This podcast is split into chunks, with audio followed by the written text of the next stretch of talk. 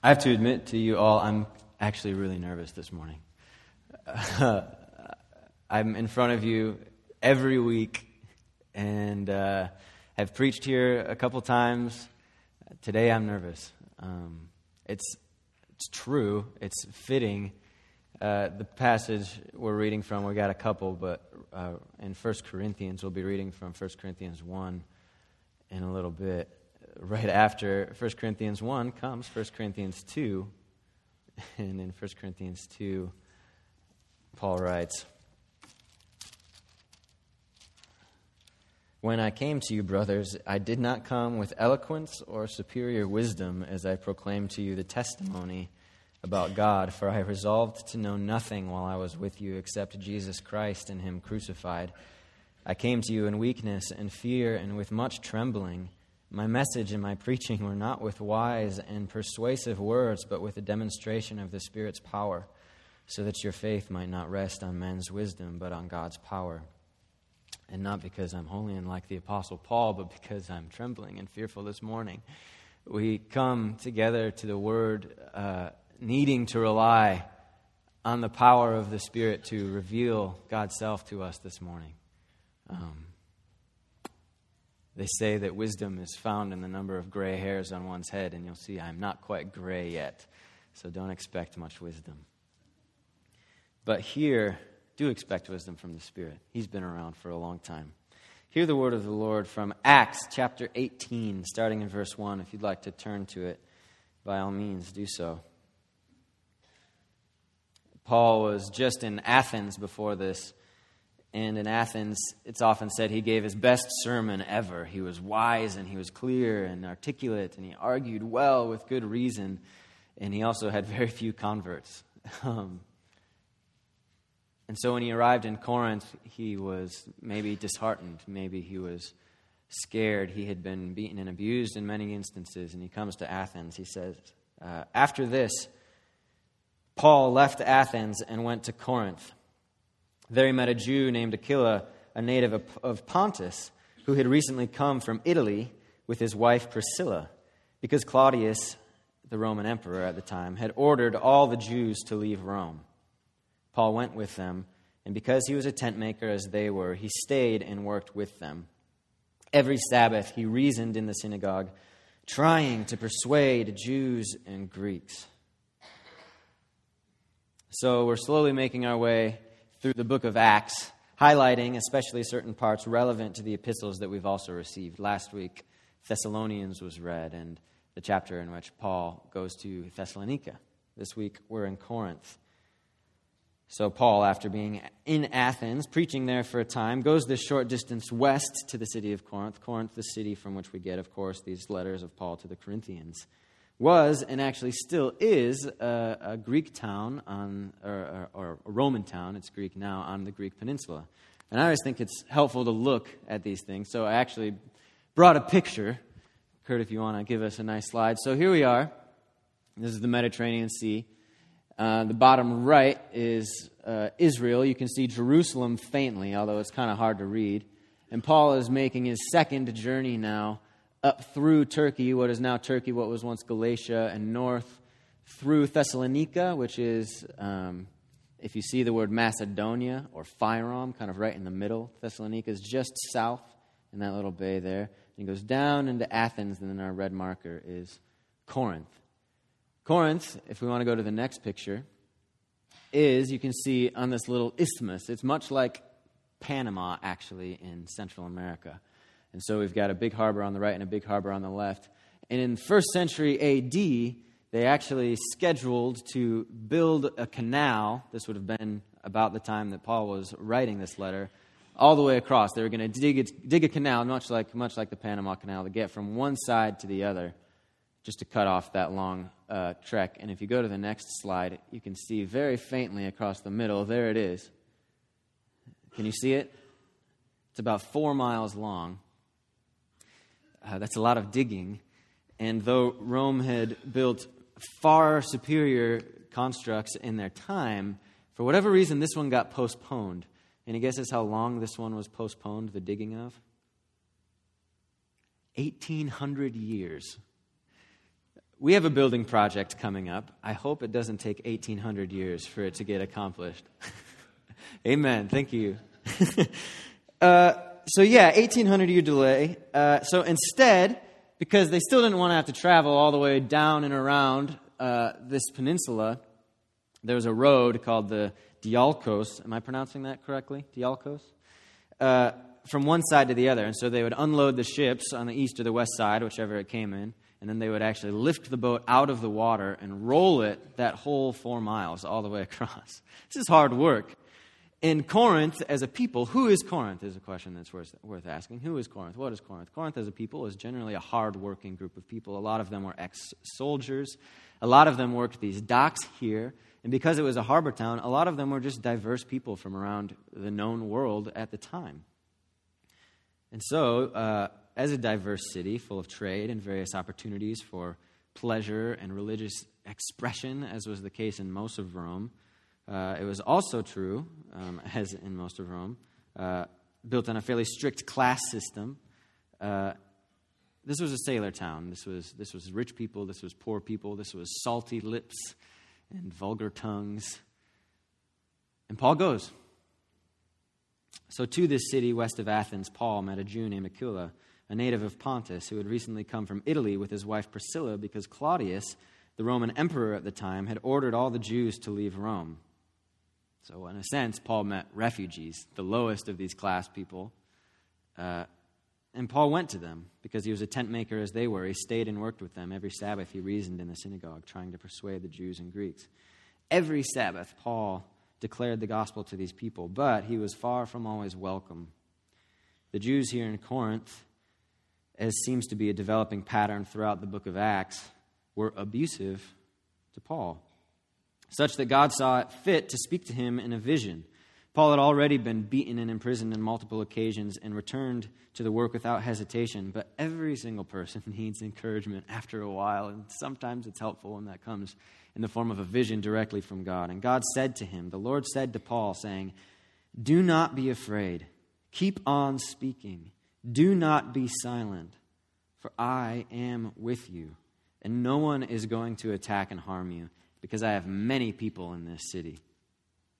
So Paul, encouraged by the Lord and his tent making friends, along with all those that belonged to God in Corinth, stayed for a year and a half, teaching them the word of God. Eventually, as is always the case, Paul had to leave town. Priscilla and Aquila left with him. They went to Ephesus. Crispus and Sosthenes, who are both mentioned in Acts 18, if you want to check it out, were both synagogue rulers and had become believers, likely held some responsibility for the church. So they oversaw it for a time. Later, Apollos comes, who is another famous teacher of the scriptures, a Jewish man. Uh, and, as is the case in a town like Corinth, where people are coming in and out frequently, many others strolled through, uh, having heard the gospel elsewhere from other apostles or from other disciples, and were preaching the gospel to these people, strengthening the church of Corinth. But Paul, uh, not one to leave those whom he loves uh, on their own, one who cares deeply for the church of Jesus Christ, particularly the parts of the church that he has helped to plant and to, uh, to build, um, cares for them. And one of the ways he cares for them is through continued correspondence, either through Timothy or Chloe, who we read about in 1 Corinthians, going back and forth and communicating, or through letters that he writes. And 1 Corinthians is one of these letters that he writes. Uh, but this book, 1 Corinthians, more than just a particular book to a particular group of salty sailor folk and refugees and people stuck in different tax brackets is to us the very Word of God. This is a letter written to particular people about particular issues. The book of Romans is like a, a general scope of all of Paul's best theology that he would deliver to anybody who would have ears to ear. Corinth is him answering specific questions. But it's a unique opportunity for us to hear because we're people who have specific questions and specific problems too. And we listen in, and God provided these words to us for our sake because the Spirit formed not only that church, but the same Spirit formed our church as one, both historically and globally. The church on heaven and on earth. And oddly enough, we find ourselves in actually a fairly similar particular situation to those people of Corinth at the time Paul is writing 1 Corinthians. As has been mentioned already, we have no pastors here. We're kind of orphans with each other this morning. I'm a director of worship. I'm not an ordained pastor. We've got elders and deacons who do a wonderful job to care for us, but we have no leader uh, of that sort. Both Stephen and Dustin are gone, and Dustin uh, is even on the brink of leaving us indefinitely. So, in that Paul, the pastor of this church at Corinth, in its foundation and in its first years of growth, left them to themselves for a time, this morning we also find us to ourselves and maybe in need of a letter of encouragement. So I'm going to read from 1 Corinthians. It's a letter written to us and to those who came before us in Corinth. So hear these words given to us by God as they were intended for them, because so they are intended for us.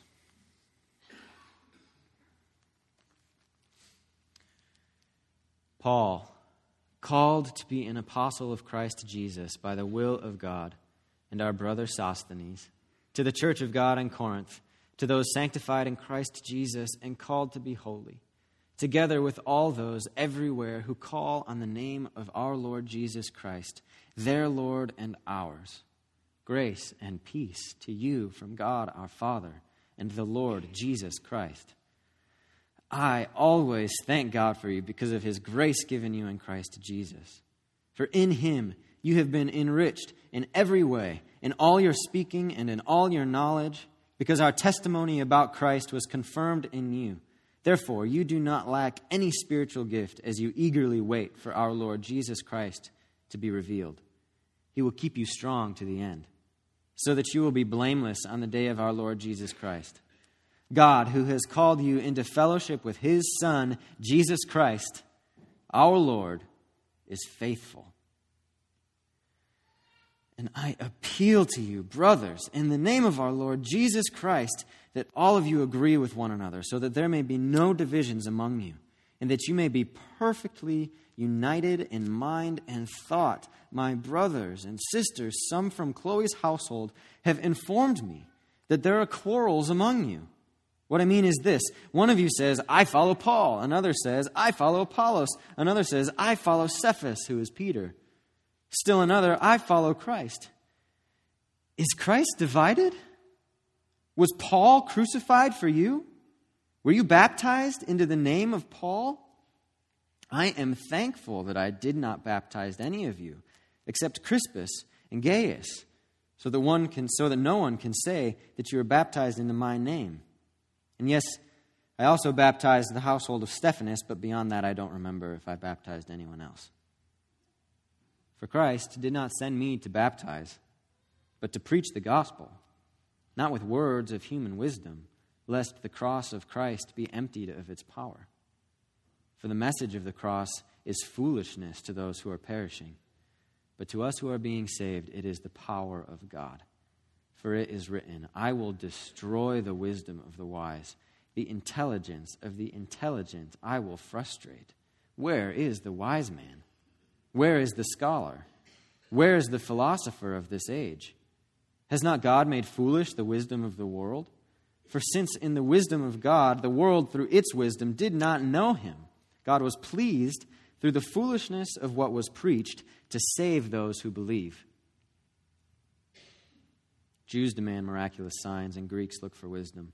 But we preach Christ crucified, a stumbling block to Jews and foolishness to Gentiles.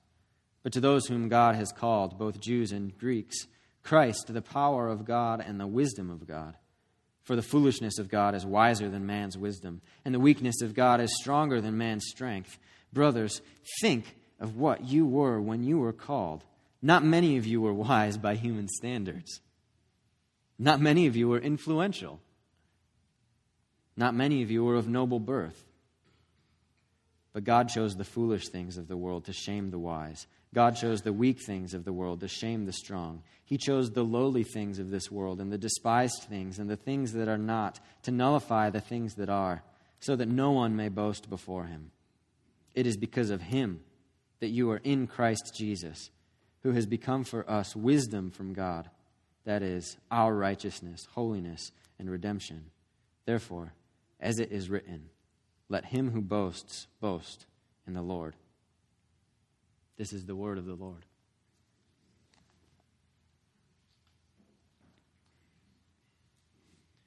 Let him who boasts boast in the Lord.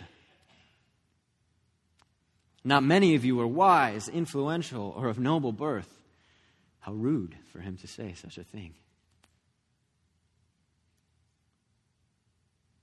But God chose the foolish things of the world to shame the wise.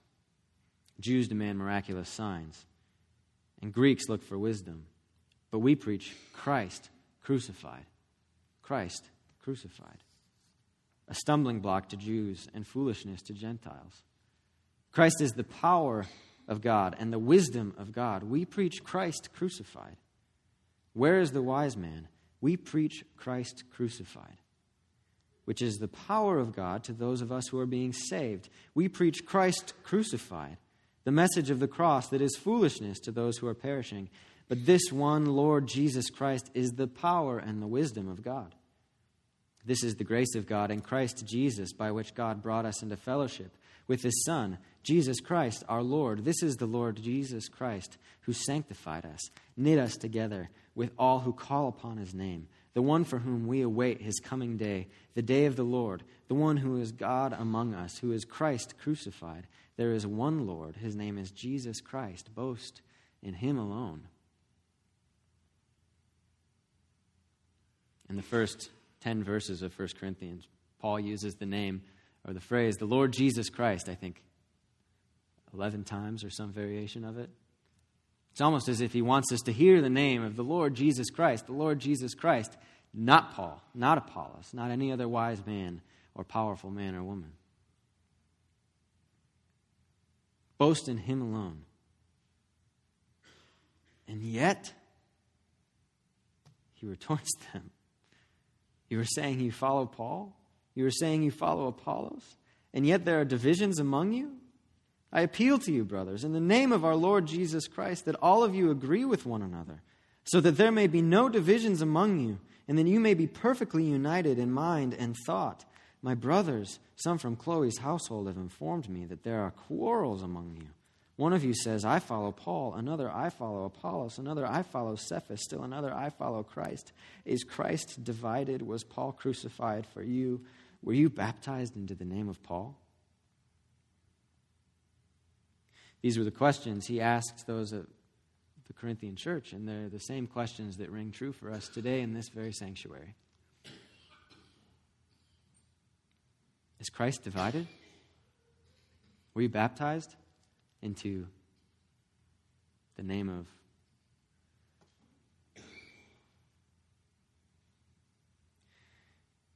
I'm aware that unity is not the only goal fairly often appeals to unity are just appeals to lose focus, um, to uh, misguided tolerance, to dispel truth, or to serve some other unrighteous goal, oftentimes. Oh, unite, unite with us, unite with us is a, is a, is a plea for uh, us not to be convicted of our sins. But in Christ, unity is fundamental.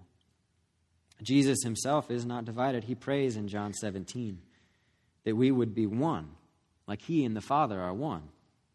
Here, Paul, in his name, appeals to us to be united. We have an opportunity here without our pastors here. We don't have to have a face or a front up. We get to be honest with ourselves. They would hate if we had a face up if they were in our presence, but let's be honest with ourselves. Who are we? And maybe more importantly, where is our unity? Are we united? Or is Christ divided among us? Is Christ divided even within your own heart?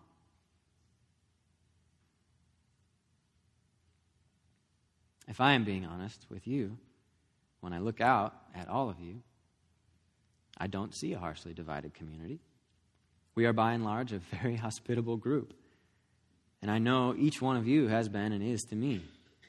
And we set that out as a primary goal of ours to be hospitable, to invite one another in. And I have experienced great pleasure and assurance in each one of you in the Lord. And God has given us together as many spiritual gifts as we need to serve one another and to love one another in unity. And I am also quite confident that if I asked any one of you, who do you follow?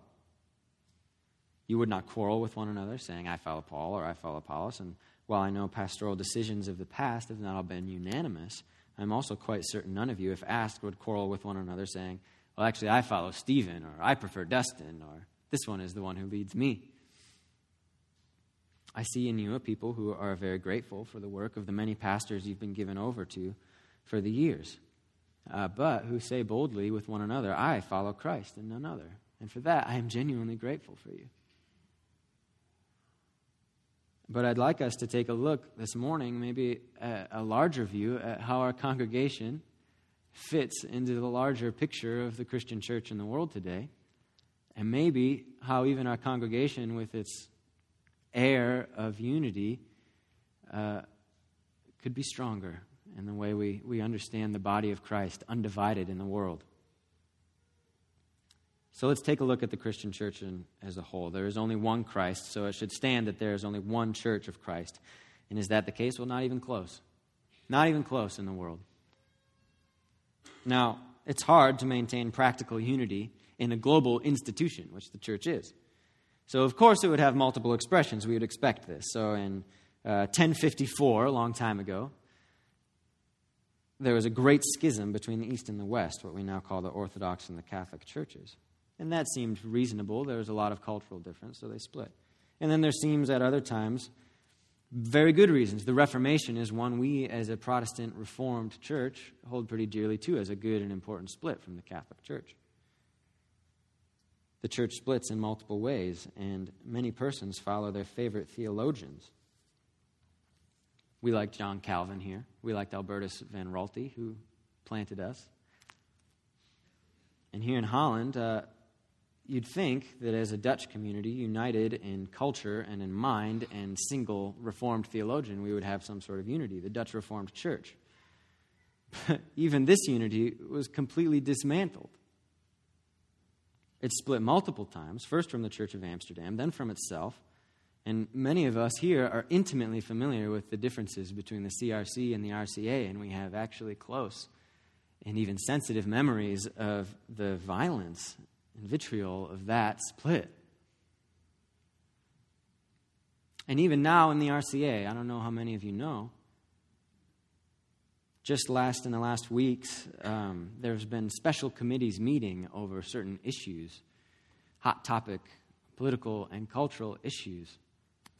And the church, the RCA, a largely homogenous group of Dutch people with the same culture and heritage, are almost certainly going to split again unless something miraculous happens. Whichever side of the uh, right or left this decision falls on, there will be churches who want to leave. And all of these splits throughout all of history, these are not splits like branches that grow and that spread and cover more land and more earth. No, these splits are like axes to logs that just chop in half, that just chop us up. And the scariest part is that we're so good at it. We're so quick to do it. We do it all the time. We're, we're, this is our greatest skill, is seeing our disagreement, seeing our, our neighbor as our enemy, and separating ourselves from them. And it's not just the Dutch Reformed Church, it's the whole church at large that we're a part of.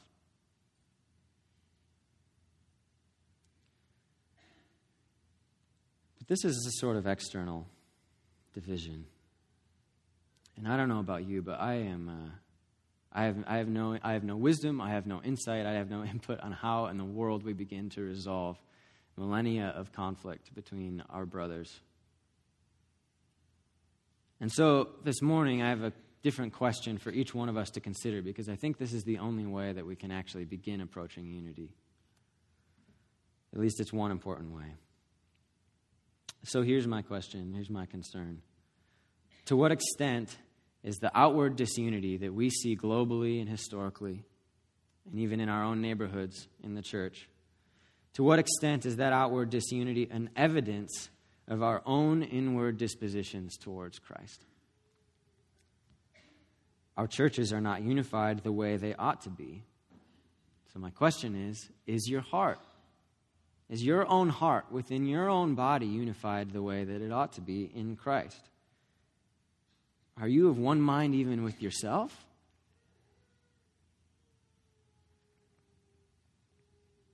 Do you love God with your whole heart? Or are you split between loves? Do you follow Christ wholly, even within yourself? Or does part of you say, I follow Christ, while another says, I actually follow this, or I actually follow this, or I actually, if I'm being honest with myself this morning, follow something altogether unworthy of Christ in me. I may speak about unity, but how can I have unity with my brother and sister who are different than me when I can't even have unity in my own self?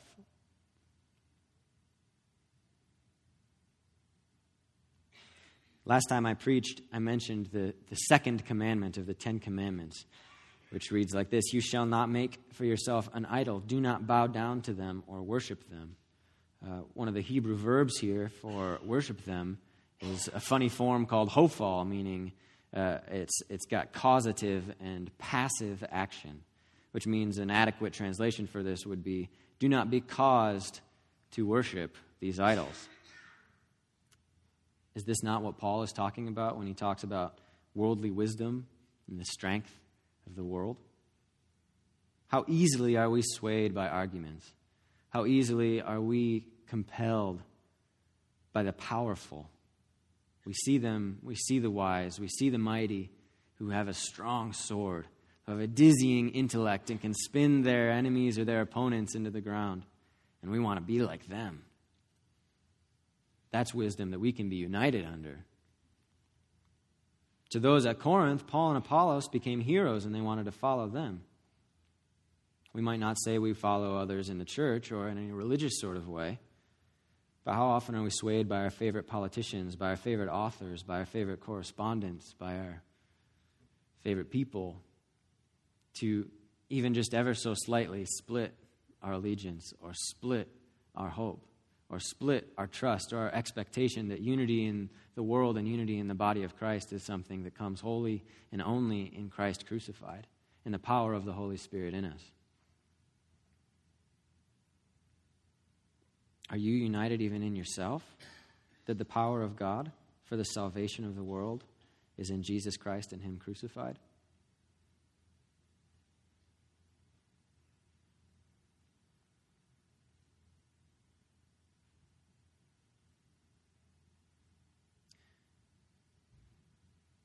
But there's good news too.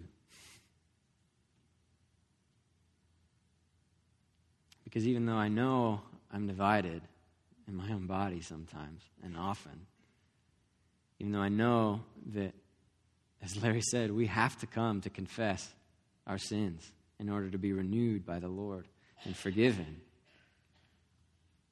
that though we're divided, we look at the table and we look at the cross, and we see that Christ, his own body, was divided in order that we might be unified as one.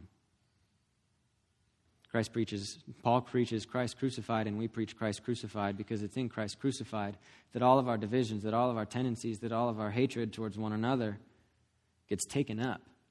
And when his body is broken and when his body is split, ironically, mysteriously, there we find ourselves one together again.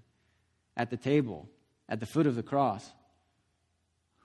Who of us can boast above another that we are stronger, that we have greater wisdom than our neighbor, that we could overcome the disease and the sickness of the world by any way other than through humility and kneeling? In Jesus' own body, and his death and in his resurrection, he not only united us to God in his incarnation, God and man together, he not only united us to one another, bringing us to the table, but even united us even in our own hearts. At least we have the opportunity. He gave us the two commands love God with your whole heart, your whole mind, your whole strength. Love your neighbor as yourself. And in these, in the cross of Christ, they're fulfilled, and they can be fulfilled in us. The wisdom of the world saw Christ on the cross and saw foolishness. This was the Greeks. They saw a stumbling block. This was the Jews. But to us, we see the power of God.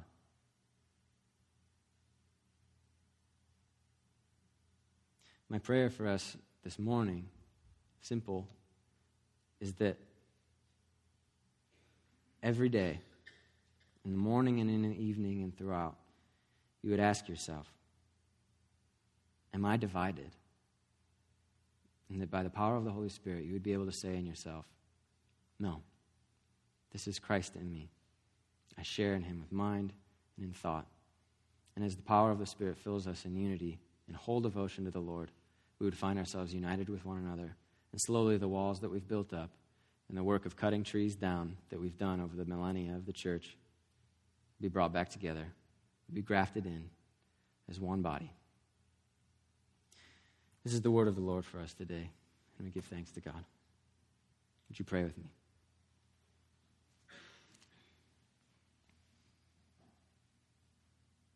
Father, I ask that you would, you, you would unite us in our mind, in our heart, in you. I pray that you would unite us with our neighbors next door to us in our homes, whom we have neglected. I pray that in Holland, the many churches from many cultures would not be defined by their Dutchness or their Hispanicness or their uh, Cambodianness or uh, their Wesleyanness or their Dutchness or Reformedness or whatever other markers, but that, Lord, you would identify us and mark us by Christ, together, united in mind. And I pray for the RCA specifically as we address issues of homosexuality and ordination and marriage and um, love, Lord, that you would unite us in your mind and in your spirit. Father, would we not be ashamed of our weakness, but Lord, would we boast in you in the power of the cross?